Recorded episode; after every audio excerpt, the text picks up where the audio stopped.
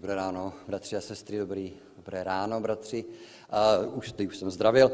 Naši přátelé, uh, všichni, kdo jste s námi, ať už tady na místě, a nebo pokud jste ve svých domovech a jste s námi alespoň na dálku, pokoj vám, pokoj nám, všudy přítomný milostivý Bůh je dnešního rána s námi a chce nám požehnat a my se na to těšíme.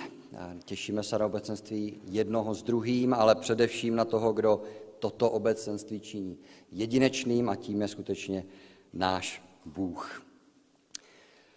Dnešním kázání bych chtěl otevřít sérii a když jsem přemýšlel eh, nad tím, která to bude, pak jsem se rozhodl, že bych rád navázal na svého předchůdce, na bratra kazatele Erika Polohu a věřím, že si vzpomenete, že ta poslední série, které se Erik věnoval, bylo čtení a kázání na základě textu Janova Evangelia. A tak bych vás chtěl dnešního rána pozvat do šesté kapitoly tohoto Evangelia, návaznosti na to, kde Erik skončil.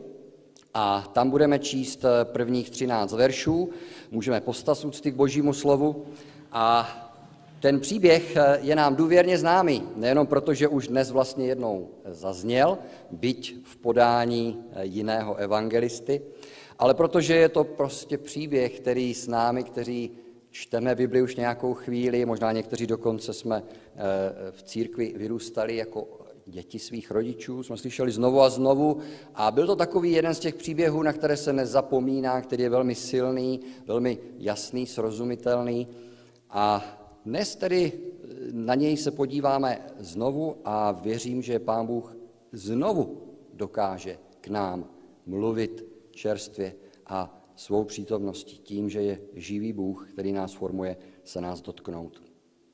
Naslouchejme těmto slovům. Potom odešel Ježíš na druhý břeh Tiberiackého jezera v Galilei. Šel za ním velký zástup, poněvadž viděli znamení, která činil na nemocných. Ježíš vystoupil nahoru a tam se posadil se svými učedníky. Byly blízko židovské svátky velikonoční. Když se Ježíš rozhlédl a viděl, že k němu přichází četný zástup, řekl Filipovi, kde nakoupíme chleba, aby se všichni najedli. To však řekl, aby ho zkoušel. Sám totiž věděl, co chce učinit. Filip mu odpověděl, ani za 200 denárů chleba nepostačí, aby se na každého aspoň něco dostalo. Řekne mu jeden z učedníků, Ondřej, bratr Šimona Petra, je tu jeden chlapec, který má pět ječných chlebů a dvě ryby, ale co je to pro tolik lidí? Ježíš řekl, ať se všichni posadí. Na tom místě bylo mnoho trávy. Posadili se tedy a mužů bylo asi pět tisíc. Pak vzal Ježíš chleby, vzdal díky a rozdílel sedícím, stejně i ryby, kolik kdo chtěl. Když se nasytili, řekl svým učedníkům, seberte zbylé nalámané chleby, aby nic nepřišlo na zmar. Sebrali je tedy a naplnili dvanáct košů nalámanými díly, které z těch pětiječných chlebů po jídle zbyly. Tolik z božího slova. Posaďte se. Evangelista Jan definuje cíl svého svědectví o Kristu, svého evangelia. A nacházíme jej v závěru toho jeho písemného pořízení, a to ve 20. kapitole. Verš 30. Ještě mnoho jiných znamení učinil Ježíš před očima učedníků a ta nejsou zapsána v této knize. Tato však zapsána jsou, abyste věřili, že Ježíš je Kristus, Syn Boží, a abyste věříce měli život v jeho jménu. Když budeme dnes zamýšlet nad tímto textem, když budeme následující neděle číst Janovo evangelium, právě toto chce Bůh při nás činit. Abychom viděli Ježíše. Abychom viděli Ježíše jako toho, který není nikdo menší než Mesiáš a jedinečný, jednorozený syn Boží. A nejenom, abychom ho takto poznávali, ale aby to vedlo k víře. Abychom ho přijímali a celému důvěřovali jako mesiáši, jako králi zachránci, jako synu božímu, Jako tomu, který přichází od Boha, který je jedno s Otcem, jako toho, kterému není nic nemožné. A v této víře, abychom měli život v jeho jménu, v něm, v Ježíši. A tak se za toto modlím, aby toto se při nás dělo a pokud ještě nejste těmi, kdo osobně Ježíše poznali a plně složili důvěru v něj, pak jsou to samozřejmě slova a výzva určená vám, ale asi většina z nás přítomných jsme těmi, kteří již Ježíše poznali a uvěřili a vyznávají, že mají život v jeho jménu. Pro nás pak nechť toto zamýšlení nad Janovým evangeliem vede k tomu, abychom Ježíše poznali ještě více. Ještě hlouběji, aby nám ještě více došlo, jak velký, úžasný, krásný, mocný je ten, kterému musíme věřit. A když toto budeme vidět, jak pán dá nově, hlouběji a silněji než dřív, kež přitom roste, prohlubuje se naše víra, naše důvěra v něj. A kež díky tomu vstupujeme ještě hlouběji do toho života v hojnosti, který nám přišel dát. Nasycení pěti tisíců je jediný Ježíšův zázrak, který nacházíme ve všech čtyřech evangelích. Když jsem se dozvěděl, že Valentín dneska chce dětem číst eh, právě tento text, eh, na který dnes kážu, tak jsem mu poprosil, aby četl z jiného evangelia. Vybral jsem Marka, takže jste slyšeli Markovo podání. Marek je jeden z těch synoptických evangelistů. Matouš, Marek, Lukáš se dívají společně, společnýma očima, společnou optikou na Ježíšův život a ta jejich zpráva je v mnohem podobná. Jan, který píše později, Jan, který je, řekněme, teolog, a pravděpodobně má k dispozici to, co již bylo evangelisty zaznamenáno, píše jinak, jako by se snažil doplňovat, co ještě řečeno nebylo. Ale jsou tam samozřejmě i styčná místa, která prostě nelze přeskočit, která musí zahrnout do svého evangelia. A toto místo je jedním z nich. A jak bylo řečeno, jediný Ježíšův zázrak, který je ve všech čtyřech evangelích. A tak se nabízí při takovémto čtení eh, srovnávat. A já si dovolím začít pohledem do toho přečteného Markova evangelia, které nám eh, velmi silně přibližuje ještě tu, tu situaci na samotném počátku toho dne. Jednak se dozvídáme, že eh, Ježíš se svými učedníky potřebuje odpočinutí. Ten důvod, proč se přemístují na druhý břeh jezera, to znamená na ten východní, je ten, že tam je velmi jaksi řídké osídlení, to je de facto pustina, tam snad budou moci být sami. Aby se sdíleli po té, co učedníci byli vysláni a vrátili se, a aby se v klidu najedli, aby odpočinuli. Ale není jim to dopřáno. To je ta situace, ve které se ocitáme. Zástupy je zaznamenali a dozvídáme se, že ta cesta po břehu nakonec eh, eh, se ukáže být ještě rychlejší než ta lodí a vlastně už jsou tam na břehu, když Ježíš připlouvá s učedníky. To, po čem toužili, se v tuhle chvíli nenaplňuje. A já chci, abychom se podívali na Ježíše jak v téhle situaci reaguje. A abychom ho pochopili, možná nám pomůže, když se vžijeme do podobné situace eh, dnešních dní. Představte si, že jste eh, byli v práci a zrovna byl velmi náročný den, klidně řekněme, že jste třeba měli nějakou velmi dlouhou směnu, takovou tu třeba 16 hodinovou a konečně tedy padla a vy toužíte po tom odpočinku, toužíte po pokoji svého domova a už se blížíte ke dveřím a už vyhlížíte ten gauč a to spočinutí, tolik potřebné, a přijdete do situace, kde před těmi vašimi dveřmi stojí dlouhá fronta lidí, kteří všichni s vámi chtějí mluvit a nejenom to, chtějí, abyste jim nějakým konkrétním způsobem pomohli, posloužili jak bychom zareagovali. A když budeme k sobě upřímní, tak asi z toho příliš nadšení nebudeme.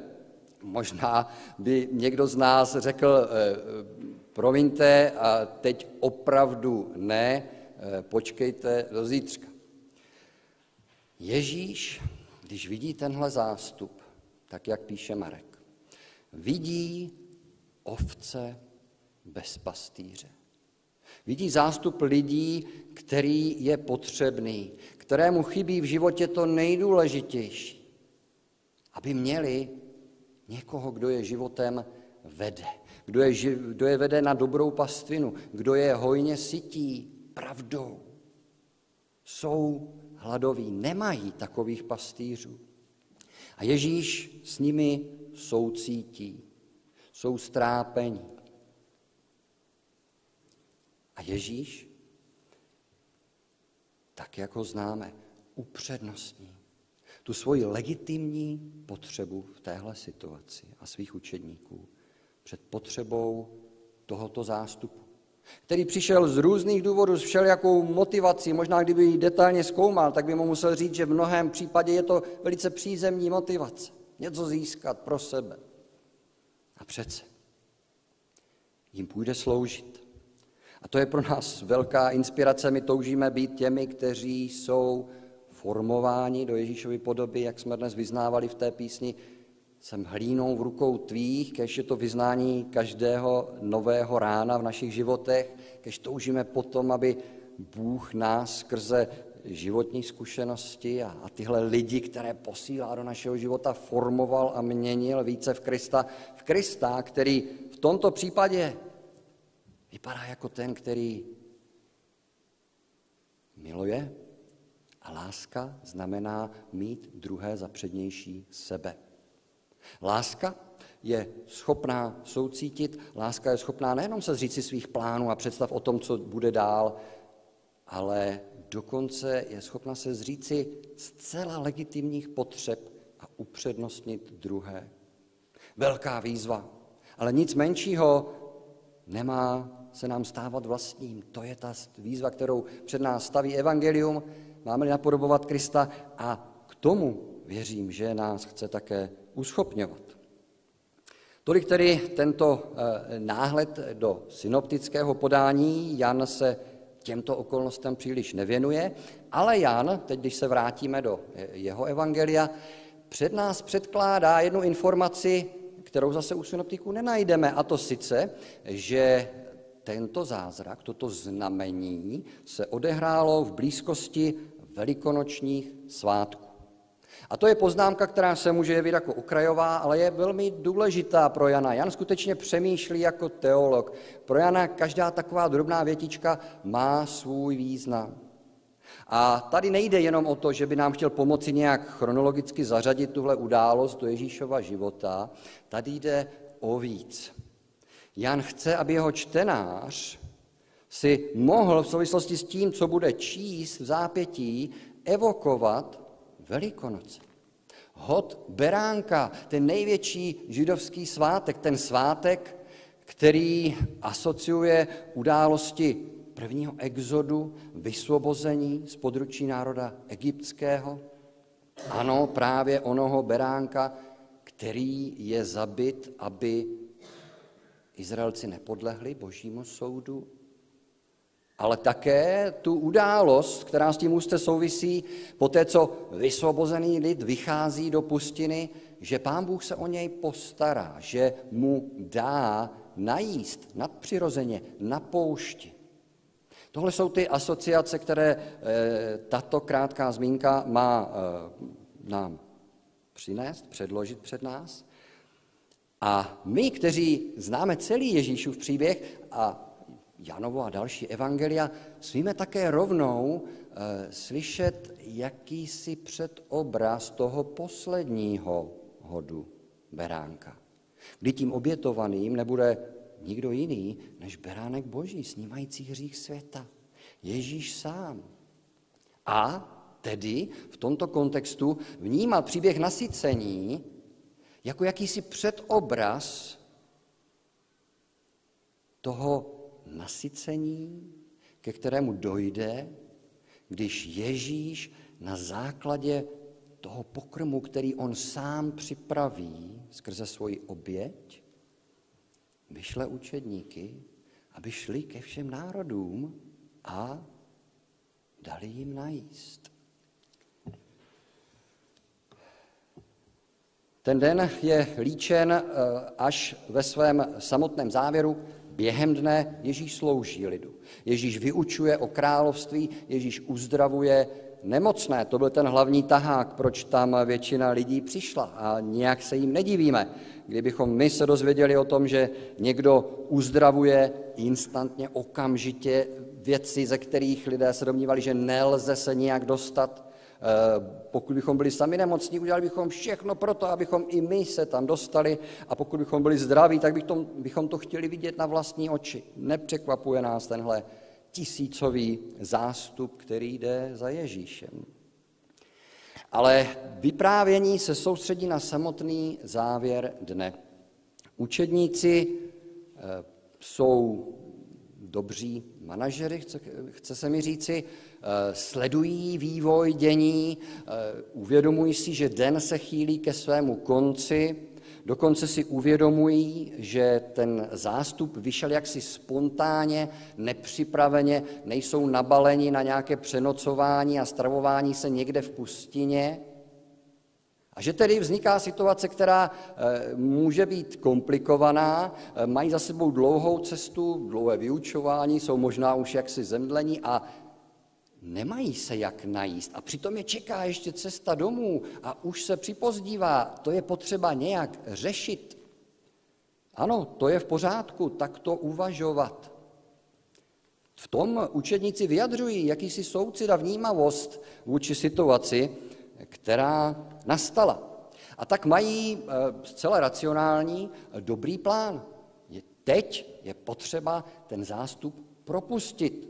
Když je teď pustíme, ještě stihnou si pořídit v okolních vesnicích a městech něco k snědku, posílí se a snad ještě tedy v pořádku všichni dojdou domů. Uvědomme si, že ten zástup je nejenom z těch zmíněných mužů, ale jak čteme u Matouše, a kromě toho tam byly také ženy a děti, tedy eh, zranitelnější, slabší, než byli, řekněme, ti muži. Je potřeba na ně myslet a takto na ně učedníci myslí. A takhle by ten den mohl bez pochyby skončit a nebylo by na tom asi nic zvláštního, nikdo by si nekladl žádné otázky. Ale Ježíš má v plánu něco většího. Nebo ještě přesněji, Ježíš, který jasně vyznává, já činím skutky svého otce, otec mi ukazuje, co mám činit, a já do toho vstupuji, rozpoznává ve svém vztahu s otcem, že otec pro tuhle chvíli připravil něco většího, něco jedinečného, mimořádného, než je jenom pouhé rozpustění včasné toho zástupu. Otec připravil znamení. Tak to Jan pojmenovává Ježíšovi zázraky a ta změna od toho řeckého dynamis, zázrak, tedy to, to, to co klade důraz na eh, ten mimořádný čin jako takový, je směrem tedy ke znamení, jako jakési směrovce, která více poukazuje na osobu, na identitu toho, který zázrak vykonal. Proto Jan hovoří o znameních. A jedno takové se má zrovna odehrát. A tak Ježíš řekne svým učedníkům v reakci na tu jejich velmi pragmatickou úvahu, vy sami jim dejte najíst.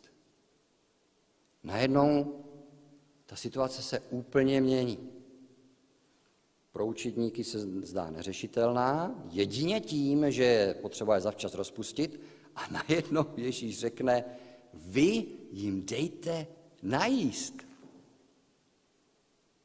A učedníci, tak jak jsme to vlastně si řekli už před týdnem, zůstávají znovu tedy s otevřenými ústy a ptají se, co, jak? Vy jim dejte najíst. Staví je do situace, která se jeví nemožná. Staví před ně úkol, který se jeví jako nesplnitelný. Ale Ježíš ví, co činí. A Ježíš, tak jak čteme to Janovo podání, oslovuje jmenovitě Filipa. A pokládá mu, dovolím si říct, sugestivní otázku, protože zazní, kde nakoupíme chleba, aby se všichni najedli. Je sugestivní, protože v sobě skrývá jakousi možnou odpověď. Kde nakoupíme? Chce Ježíš skutečně řešit tuhle situaci tím, že se od učedníků dozví eh, z jejich zkušeností, kde se dá nakoupit a že tedy následně pošle, aby tenhle nákup provedli? Cítíme, že tohle není Ježíš, že Ježíš je jako toho, který posílá učedníky na nákupy. Eh, asi se to někdy dělo, ale v téhle situaci čekáme něco jiného, něco většího. A je to skutečně tak, eh, je nám prozrazeno, že to říkal, aby ho, tedy Filipa, zkoušel. Je to zkouška Filipa. A my se ptáme, v jakém smyslu je to zkouška, co je jejím cílem, o co tady jde. A jestliže Ježíš zkouší svými slovy, svou otázkou, pak rozumíme, že to není otázka, ve které by se chtěl sám něco dozvědět, ale že se má něco dozvědět ten adresát té otázky, že si má Filip něco uvědomit, že má dojít k nějakému správnému závěru, po té, co zapřemýšlí na to Ježíšovou otázkou. Řekneme si za chvíli, co by takovým správným závěrem mělo, mohlo být.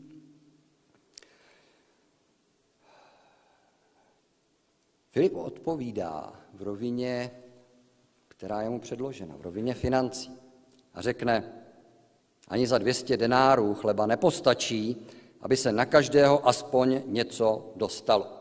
Můžeme přemýšlet nad tím, proč zrovna takováto částka 200 denárů. Je to částka nemalá. My čteme v Ježíšových podobenstvích o tom, že námezní dělník e, nasmlouval jeden denár za den práce. 200 denárů, to by bylo 8 měsíců práce takového námezního dělníka. Možná tedy s minimálním mzdou, ale přece jenom 8 měsíců. To je hodně peněz. Buď to byly finanční limity skupiny učedníků, buď to byl obsah jejich pokladny, víme, že nosili sebou pokladnu, víme, že ji spravoval Jidáš, ale eh, to je jeden možný scénář. Pak by tedy Filip vlastně sděloval, kdybychom všechno, co máme, utratili, tak stejnak by to nestačilo. Je tady pět tisíc plus ženy a děti, tedy jakýsi násobek tohoto počtu.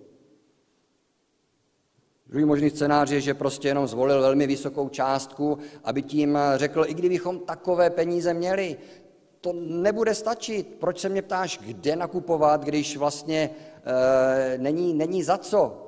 To, to by pro, já nevím, 15 tisíc, řekněme, lidí, to by bylo mnohem, mnohem víc. To jsou peníze, které jsme nikdy neviděli.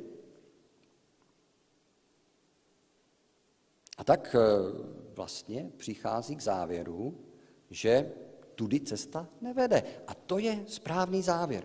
Tohle bez pochyby chtěl Ježíš, aby si Filip uvědomil, ale chtěl, aby u toho nezůstal.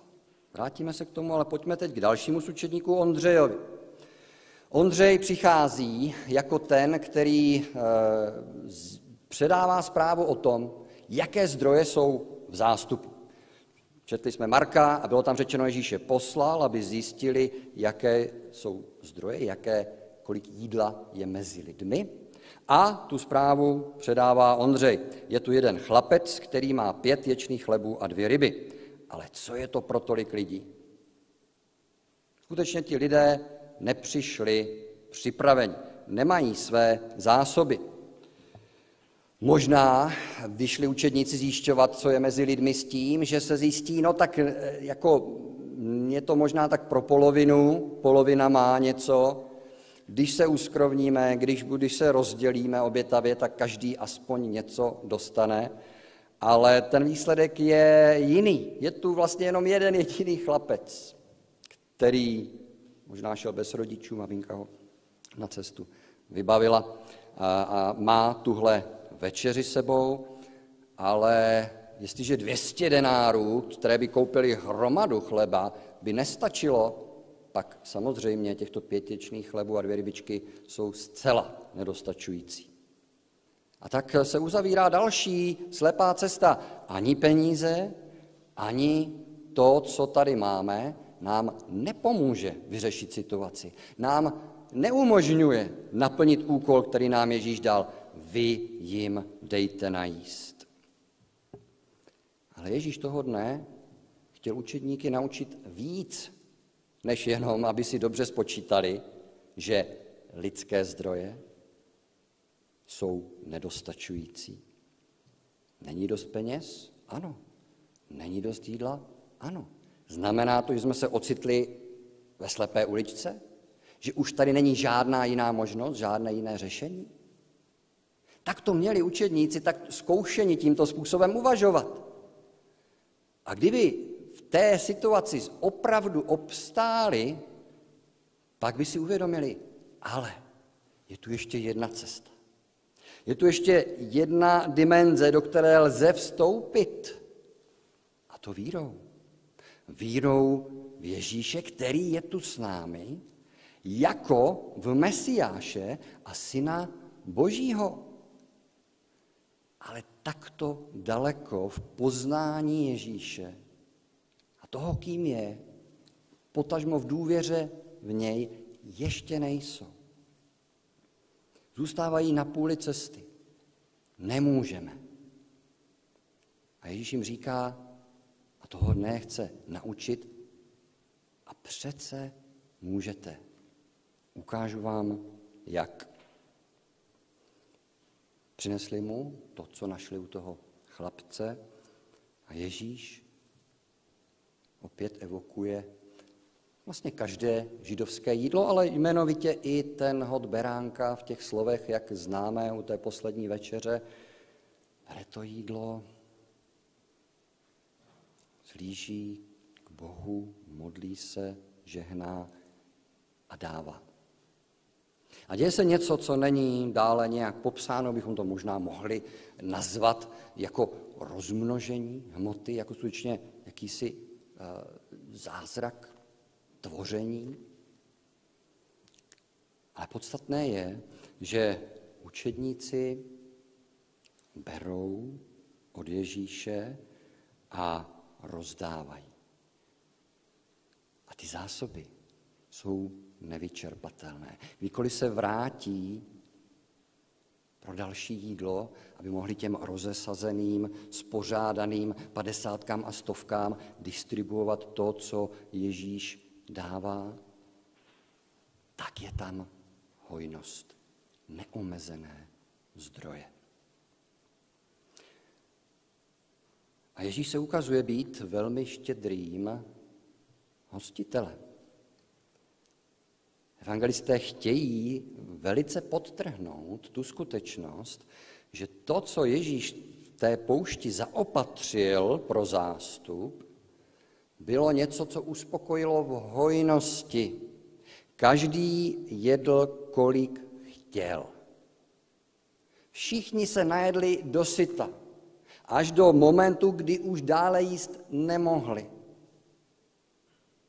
Hojnost, plnost. A je to potrženo i tím, že jsou sečteny zbytky, tedy právě to, co už se do nikoho nedostalo, to, co zůstává.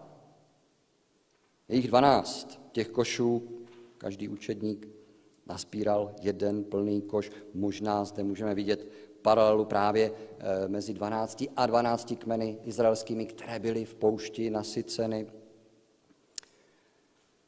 Ale Jan předkládá ještě jeden důvod, proč Ježíš takto vyzval k sebrání zbytků, aby nic nepřišlo na zmar. A tak na tom slyším a vnímám, že boží vůli, jako toho, který dává nadbytek, jako toho, který dává hojnost, je, Abychom jako příjemci této hojnosti nebyli lidmi, kteří si řeknou, já mám tolik, já mohu plítvat. Já to mohu brát nějak lacině. Ne, volá k odpovědnosti učedníky.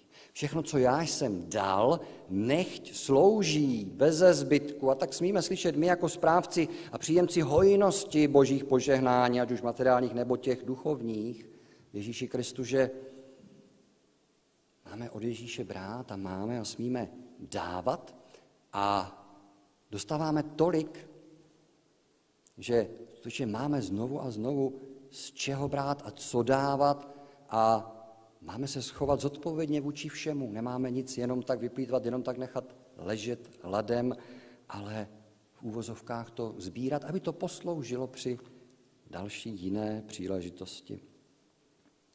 Bratři a sestry, ten den mohl skončit eh, zcela normálně rozpuštěním davu. I nám se nabízí, že svůj křesťanský život budeme žít v takovéto pomyslné přirozené rovině věcí.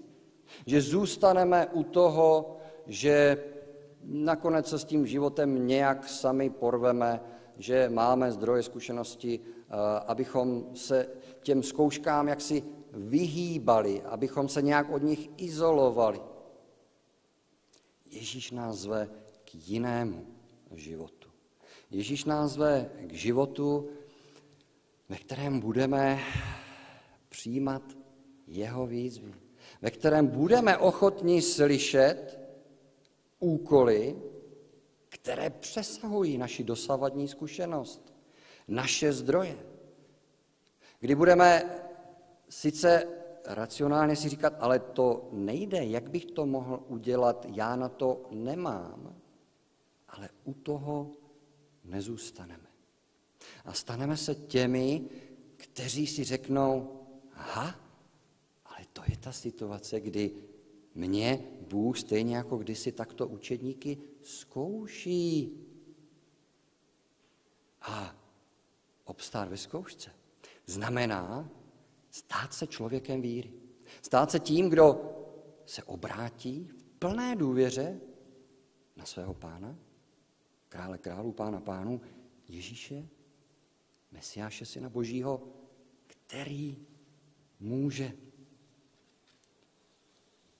a dokáže pak v těch životních situacích, do kterých jsme stavěni, být velmi kreativní. A chce nás tímto způsobem skutečně vtahovat do ještě jiné roviny života do dimenze víry, kterou nezná tento svět, protože nemá víru v Ježíše jako Mesiáše, Syna Božího. My chtějme žít takovýto život. Toužíme potom? Já doufám, že ano. Ale jestliže řekneme ano, tak si řekněme i to B, že do takového života se vstupuje jedině skrze zkoušky. A zkouška často znamená bolest. Dneska jsme si vyměnili pár slov s bratrem Hejlem a řekl, protože je na eh, propustce jenom zlázní, že to hodně bolí. Ale je tam, ta bolest je tam proto, aby přišel uvolněn, protažen, aby se cítil lépe, aby se cítil svobodnější, silnější. Takhle s námi pán jedná. Proto před nás staví zkoušky, které často mohou být bolavé. Proto nás staví do situací, kdy nám řekne, dejte jim vy najíst. Pane Bože, to nejde. Jak bych to mohl udělat? A on řekne, já vím, proto jsem tě do té situace životní postavil, proto jsem tenhle úkol, tuhle výzvu před tebe postavil. Mám s tím dobrý záměr. Vzpomínám si na eh, možná své úplně první veřejné vystoupení. Bylo to na mládeži a byl jsem požádán, abych moderoval ten večer. Ještě jsem ani nedostal úkol, že bych měl mít nějaký program. Bylo to, bylo to v úvozovkách pouhé moderování té mládeže. A já jsem osobnostně byl eh, člověkem velice introvertním a málomluvným, a nezvyklým na nějaký veřejný projev a na nějaké souvislé formulace věd. A byla to pro mě velká, velká výzva, která se zdála jít jako za hranice mé zkušenosti. Bylo to tak. A neřeknu vám, že se tehdy stal zázrak a že, že jsem podal úžasný moderátorský výkon. Ne. Já jsem se tím probojoval. Mnohé z těch věd neměly pořádně začátek a konec.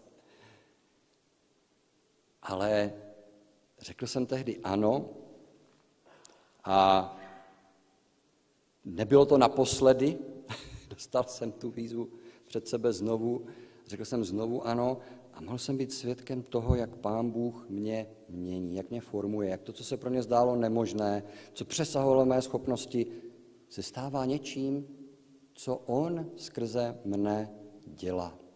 Z jeho milosti smím stát nyní zakazatelnou a koktám jenom trochu.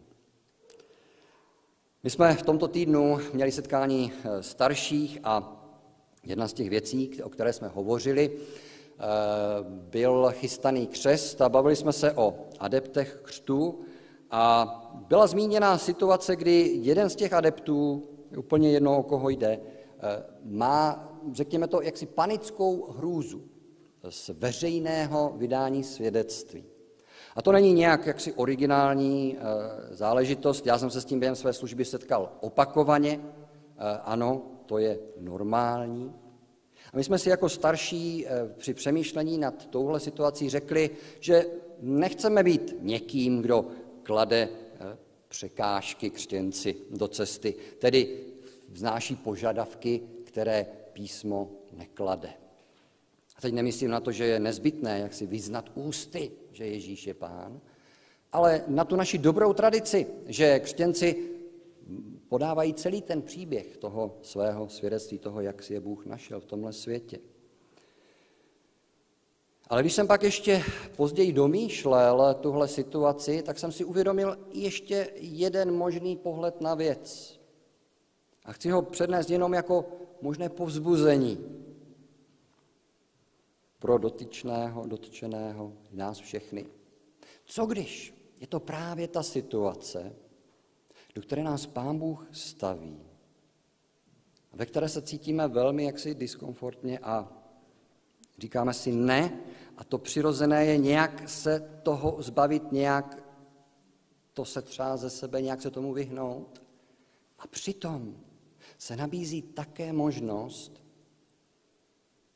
to dát Bohu a říct si, ale já ti chci důvěřovat.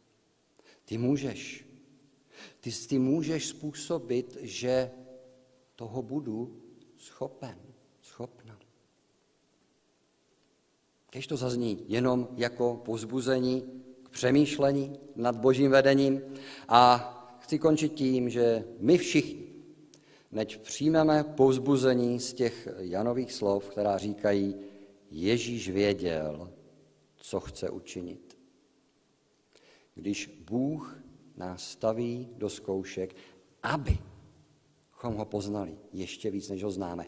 Aby se naše víra ještě více prohloubila. Abychom zakusili život v hojnosti ještě více než do posud. Ví, co chce učinit. Ježíš vždycky má plán. A tak vyznáváme spolu s Pavlem 1. Korinským 10.13. Nepotkala vás zkouška nad lidské síly. Bůh je věrný, nedopustí, abyste byli podrobeni zkoušce, kterou byste nemohli vydržet, nejbrž se zkouškou připraví i východisko a dávám sílu, abyste mohli obstát. A to platí jak pro naše potřeby časné, Ježíš uspokojil časnou potřebu zástupu, tak pro naše potřeby duchovní, zejména ty, které vystávají ve službě druhým. Vy jim dejte najíst. Jděte ke všem národům, a získávejte mi učedníky. Jak? To přece nemůžeme zvládnout. Stejně jako před týdnem. Já, všemohoucí pán nad vším stvořeným, mohu a zvu vás k víře, ke spojení se mnou, ve kterém já jako zdroj hojnosti vám dám to, co vy předáte ostatním a stanete se distributory chleba života, který uspokojuje na věky. Amen. Skloňme se k modlitbě. Pane Bože, děkujeme ti za tohle úžasné pozvání. Život křesťana je na prvním místě životem víry, životem důvěry našeho mistra, našeho pána, který nás předchází. My toužíme žít v takovém spojení s tebou, jako ty jsi měl s otcem. My chceme rozpoznávat boží vedení, úkoly, skutky, které pro nás připravil. A my chceme být těmi, kteří, i když si uvědomí, že na to prostě nemají, řeknou i to druhé. Ale ten, kterého se držím, ten, kterého důvěřuji, může a on chce jednat mým prostřednictvím. On nechce vtáhnout do toho svého života a jeho zdrojů. On chce mě něco nového, úžasného o sobě, o mně naučit. A já tu výzvu přijímám. A já věřím,